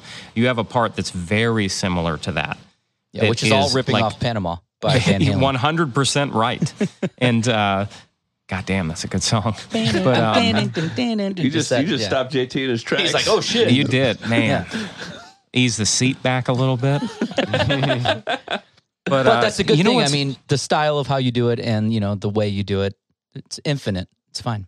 Yeah, you know what? What's funny about this, and I, I think your fans will enjoy this. I've I've told this story to you guys a, a couple times, but behind closed doors, where we can fanboy out on each other, and I'll tell everybody that I'm a story of the year stan.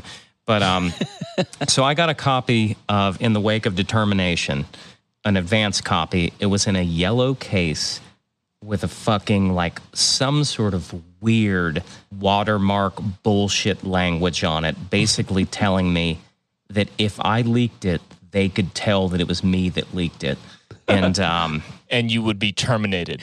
yes, they, it was very Cyberdyne Systems. Miles But, Bennett um, Dyson would come to your house and kill you. so I was listening to it when we were recording our second record "If Only You Were Lonely. And I scrapped three of the songs because listening to this record, I was like, we are not heavy enough yet on this record. because Story of the Year is fucking playing hair metal and I'm here for it. and uh, so, like, when I was Which showing turned the out to be a guys, terrible choice for us, but glad that it worked out and for I- you and- too. And, and to be honest with you, I'm glad I didn't go down with the ship. But um, one thing that it Sick burn. and and I think that this is before we really had hung out much, and it was definitely before we did that tour together. yeah. Um, So I was listening to it, and I'm like, these guys like hair metal because I know how to play Fallen Angel by Poison, and that's fucking what they're doing. And so I, I still it- love that song. It's amazing. like, but it, it seriously, it made you top tier to me. Like hearing that and hearing that, because I could hear immediately all of the influence. Whether you're going for it or not, that's what you're doing. yeah. Yeah. Um, Yeah, that So- record was every every influence we ever had. Just we we had free reign. Steve Evans was like, "Yeah, make the record you want to make." And Dude, did. Yeah, we- but no joke. We used to watch Poison VHS tapes and watch their like their live show moves and go and practice those like like rolling and jumping over each other and all that weird shit. yeah. There was a part of Poison that really influenced us, like mainly live stuff, but that whole era. Which you're evidently- right, I spot fucking on. love. evidently yeah. it came through. Yeah, Also, the music. It- I dude. was uh, from a you know being like the main music writer. I was just in a total dipshit, like up my own ass, weird ego shit. Where I was like, to you know, to touch on what you were talking about 20 minutes ago, Adam. I was like uh, embarrassed about the scene and stuff. I was embarrassed that we were on the radio. You jaded All people Uh, have to know how good I am at guitar. Yeah, I was a Yeah. dipshit. I was like, Yeah. I just, I, you know, I always talk about refused and Glassjaw and stuff. I was like, I was mad that we were on the radio. I was like, why can't we just be the refused? Why can't we just be? And so, in the wake of determination, for me, it was just like, I'm gonna make music that's not emo. Yeah. You know, and I'm only one one fourth of the band, so it's like we thought we could do both. We thought that it would still be big on radio. Like we were I just was like, just, well, I was just like, as long as the choruses are cool, like I can do whatever I want on guitar. It doesn't even matter. as long as the choruses Ki- are big. That's you what, know, I, that's what 23 year old or 25 year old me thought, you know? Yeah, kind of. But you know, I I will say that the thing that always ties it together is I don't know how Dan does it, but it still sounds like Dan singing mm-hmm. a story of the year song Yeah. to a whack ass metal riff, and I don't know how it happens, but.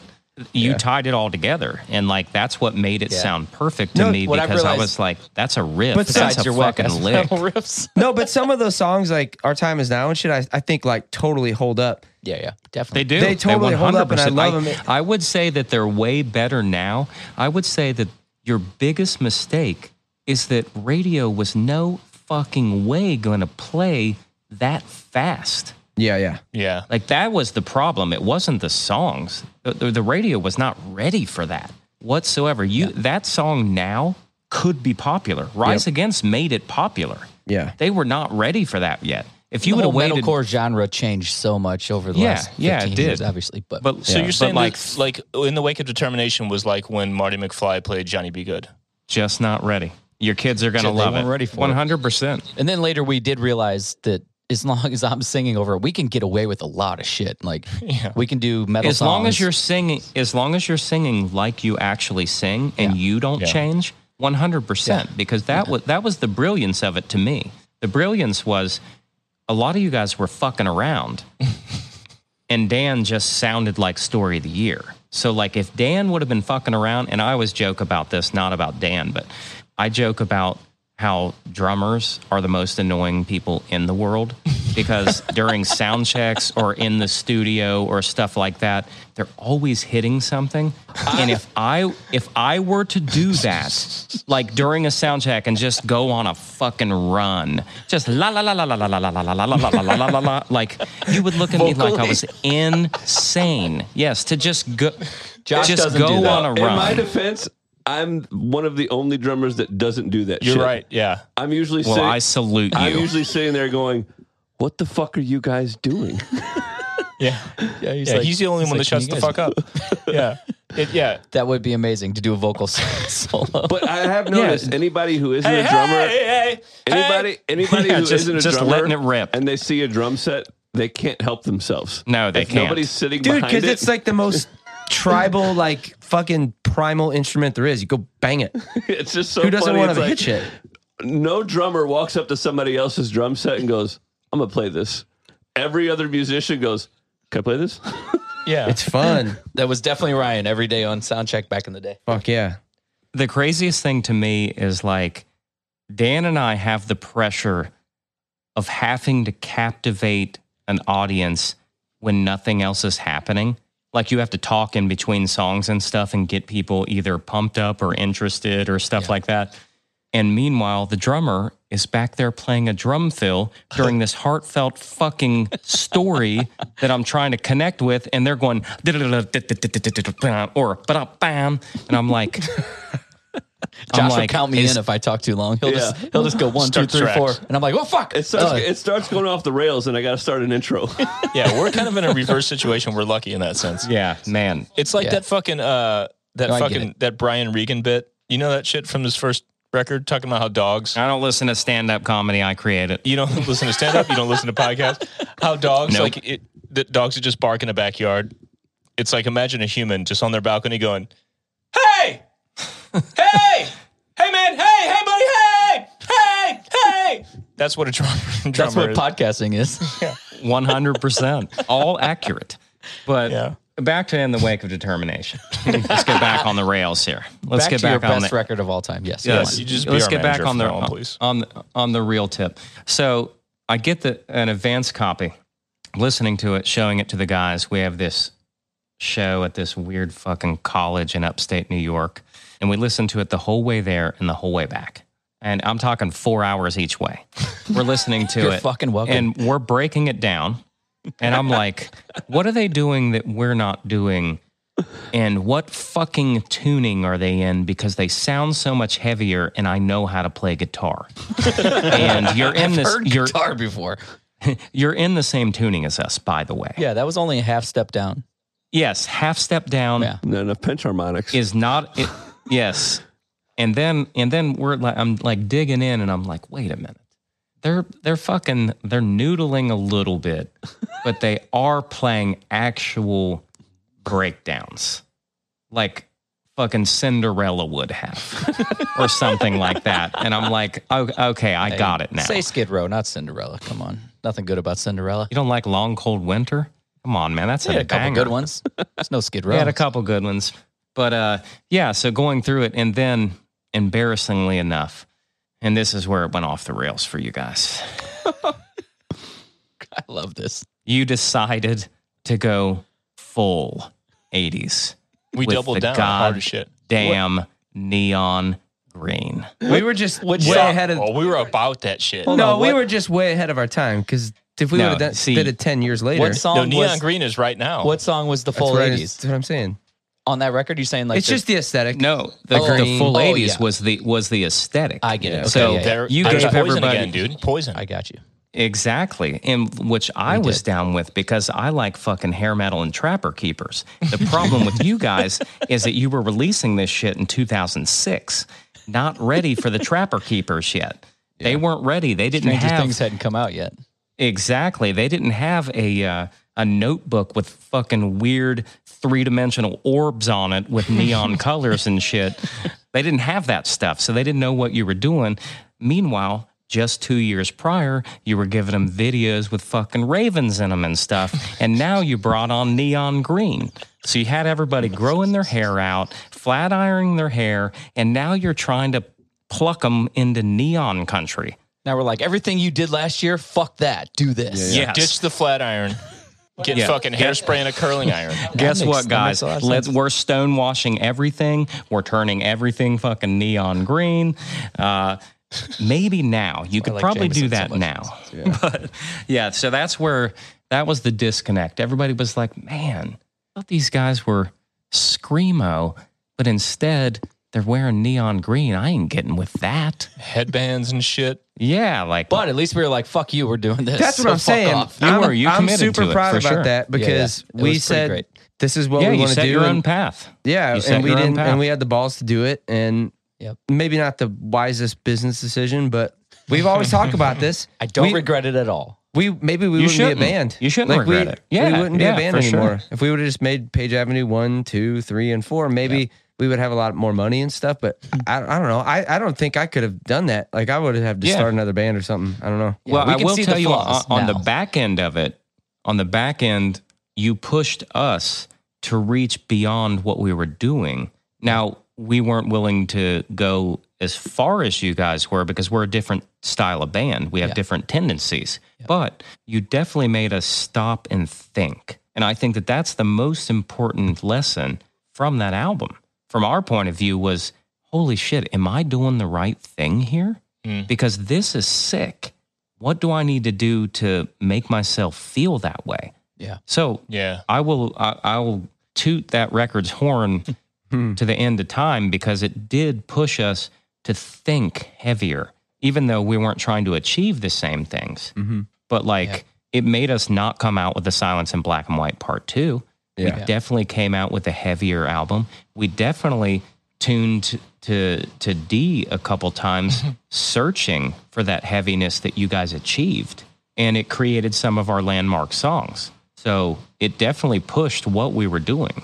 Um, I which I think is a cool moment for the for the story of the year fans to understand the impact that that had, even though Yeah. People might not have been ready for it or or whatever, and it didn't smash at radio or something like that. But like you have to understand that none of us, the only reason that we were any of us were ever played on the radio is because they couldn't deny us anymore because we were getting so massive without radio. Yeah. They were Yeah, like, yeah. "Who? Why the fuck is Story of the Year drawing two thousand kids in my radio market, and I've never heard of them? Yeah. how is that happening?" So they they had to start doing it, or they would feel foolish. Mm-hmm. You know, like your fans were calling into radio stations saying, "Will you play until the day I die?" Who the fuck is that?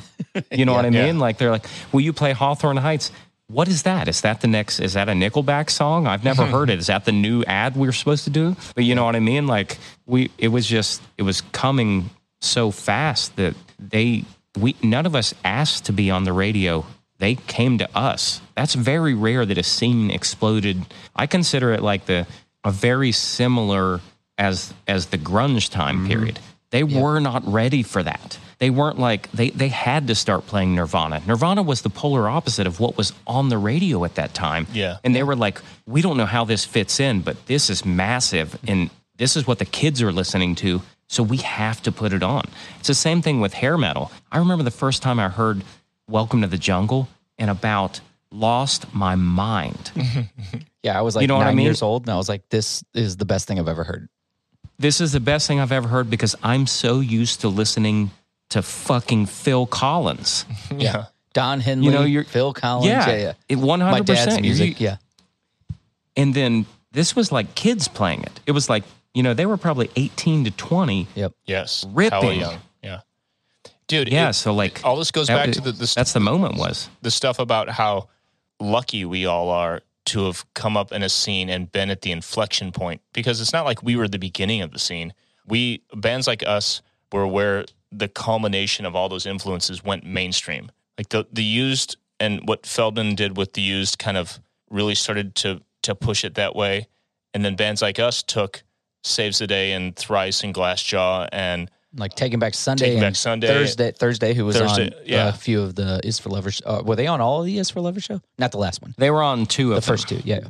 but all yeah, those bands like 2003 4 5 was like where everything flipped and we were the grunge of that moment obviously nothing's going to Yeah. be as big as the nirvana moment with grunge but No, but it's a we got to experience thing. the scene the scene change. yeah yep. The tides totally turned with all of us. yeah and it was a really cool moment like when when people ask us questions like that like what do you remember from back then i remember working at a gas station and then having a platinum record in six fucking months. You know what I mean? Like, how would you ever expect me to be a normal person again? I had Yeah. to work to stay a normal person. You know what I mean? Yeah. Like, Yeah.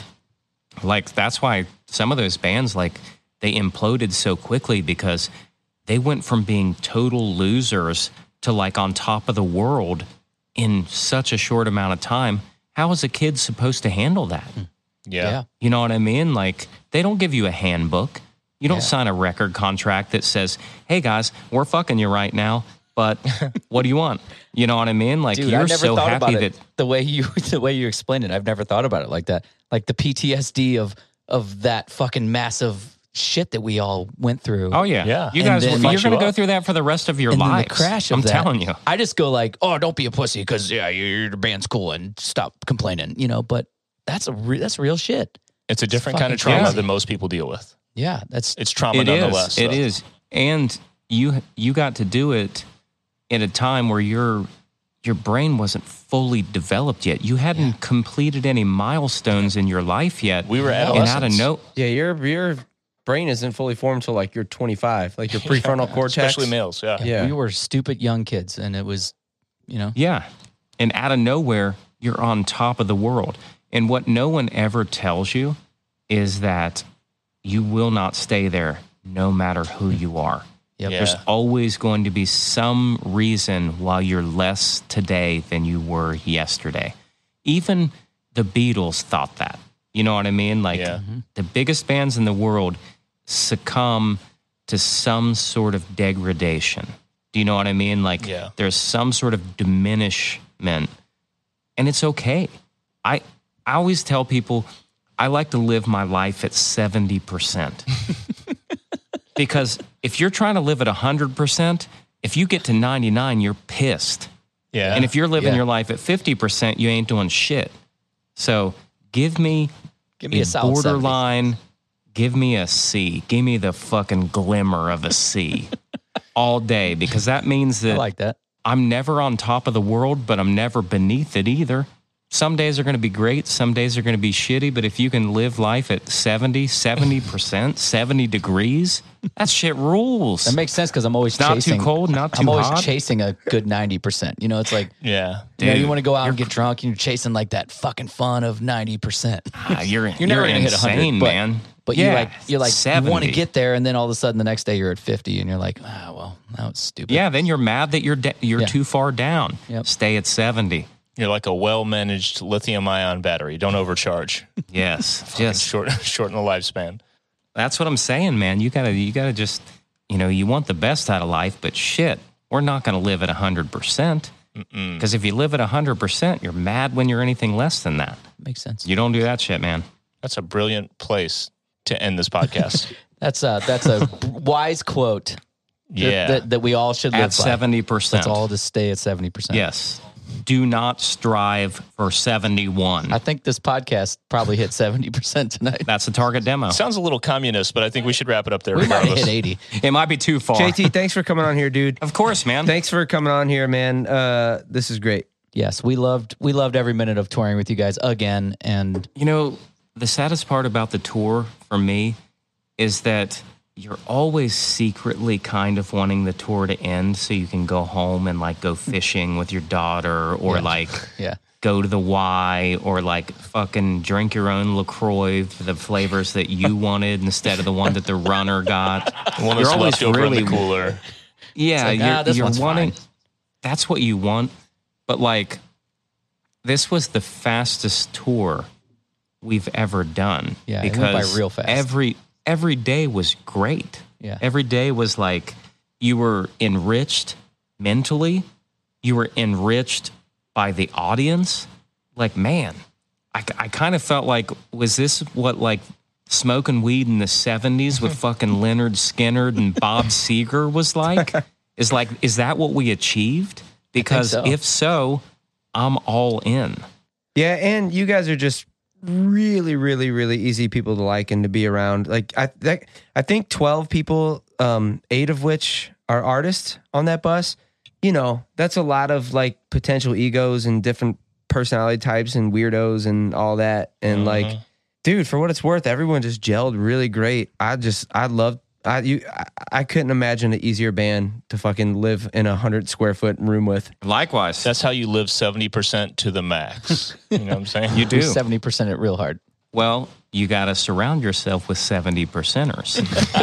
Dude, can we please get patches? Can we get seventy percent Yeah, or we're, patches? get, we're getting fucking ta- we're getting Or tattoos. tattoos. Or We're not getting patches, man.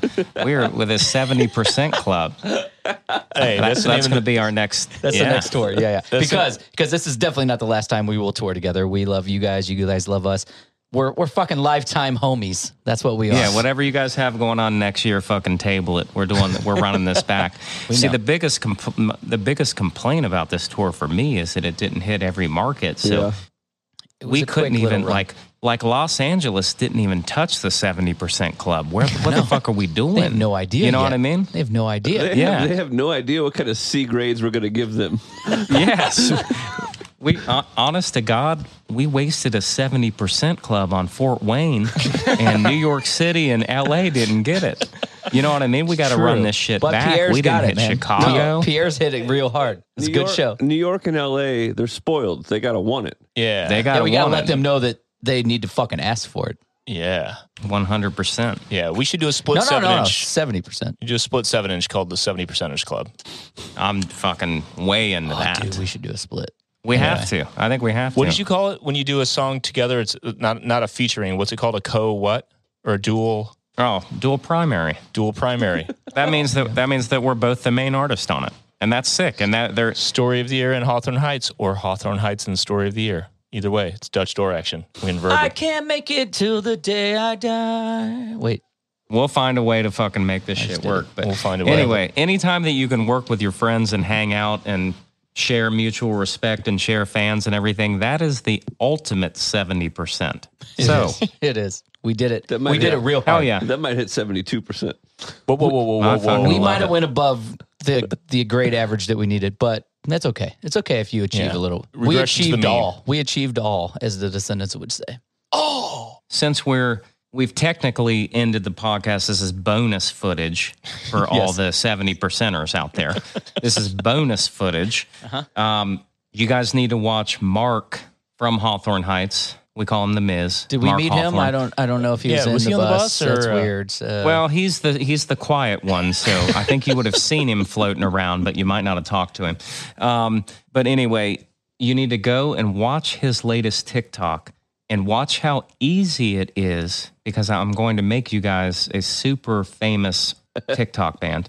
Um, but you need to watch it because all he says is, "You guys know the emo's back, right?" That's all he says, and we're up. 4,000 followers in eight hours. Wow. So if you guys want to keep fucking around with your podcast, you can.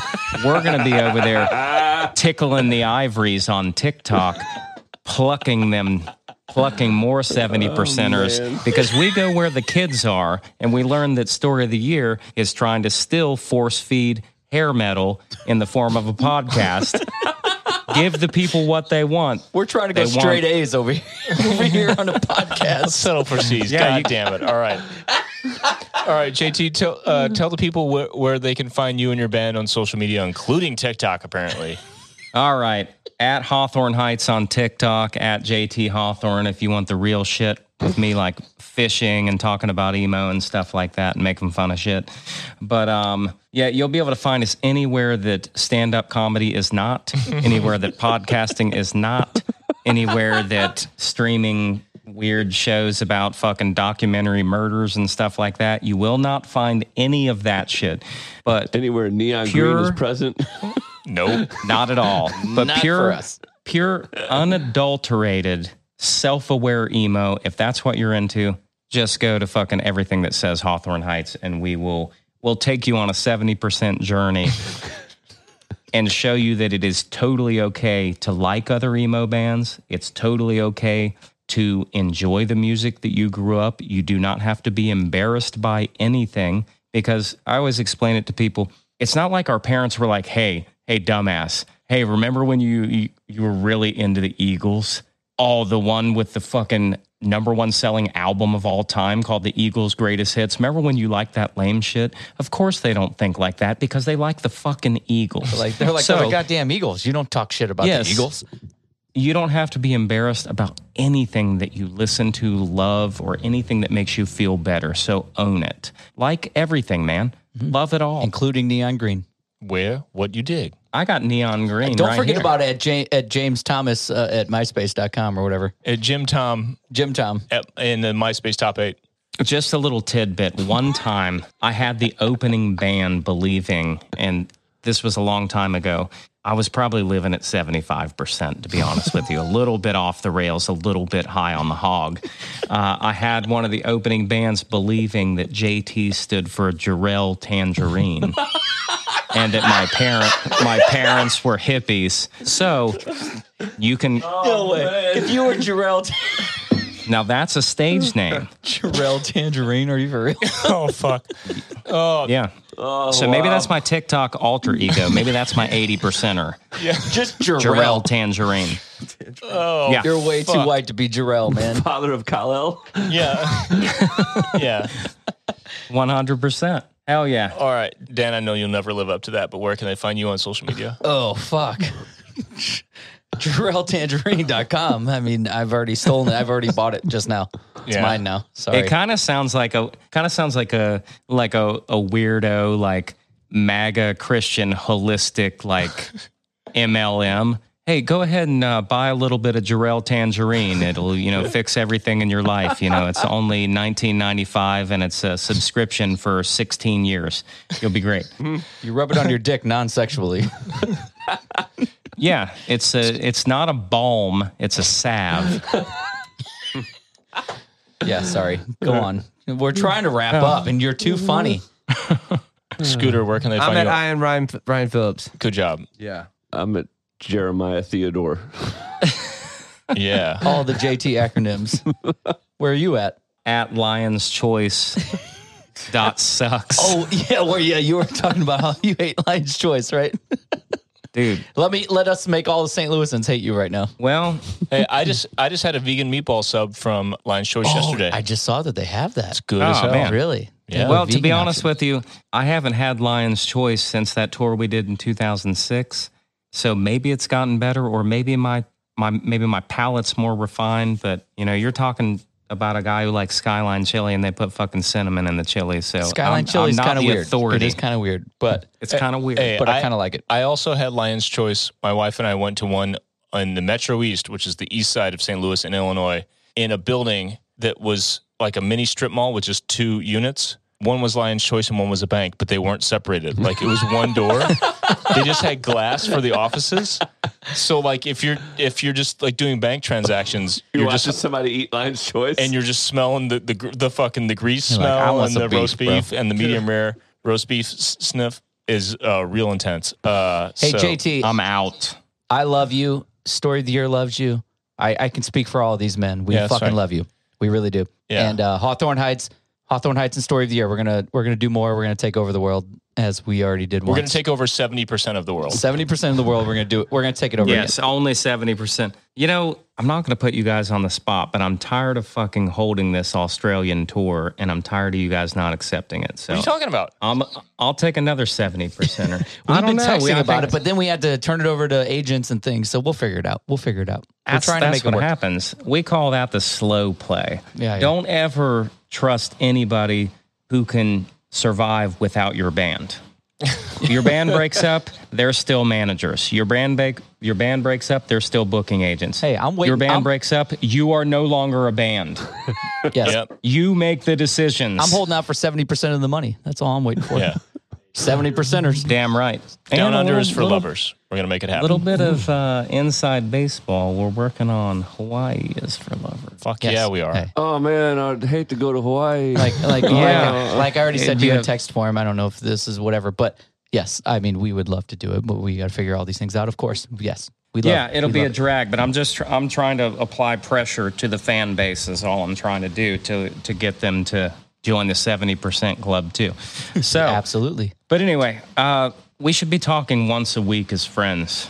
just on an honest level. Hey, you got my pager number, so I agree. You want to have a like a post podcast just video chat like this every Monday? We could set that We up. We should.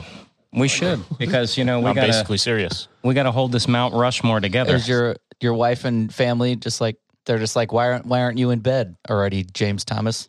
Yeah. I'm allowed a little bit of free time every once in a while, as long as I keep them at seventy percent. They're they're pretty happy with it. Hey, you know, Niki FM runs a coffee shop, so she's got to be fucking slinging lattes at six in the morning. So this is me time, baby. Nice. Mm. But I will say you're you're eating up my Monday night football time though. But Oh, football. I'll hold it mm. out for a story of the year. Who's winning the match? The Bengals already played. Adam, finish this goddamn podcast. All right, Yeah, listen up, roll. man. Either um, I'm sweating. Either join the band or get the fuck out of here. Yeah. Joy Yeah. story of the year. or Don't. either you're part of the fucking 70 percenters club or you can Suck one! Can we go on?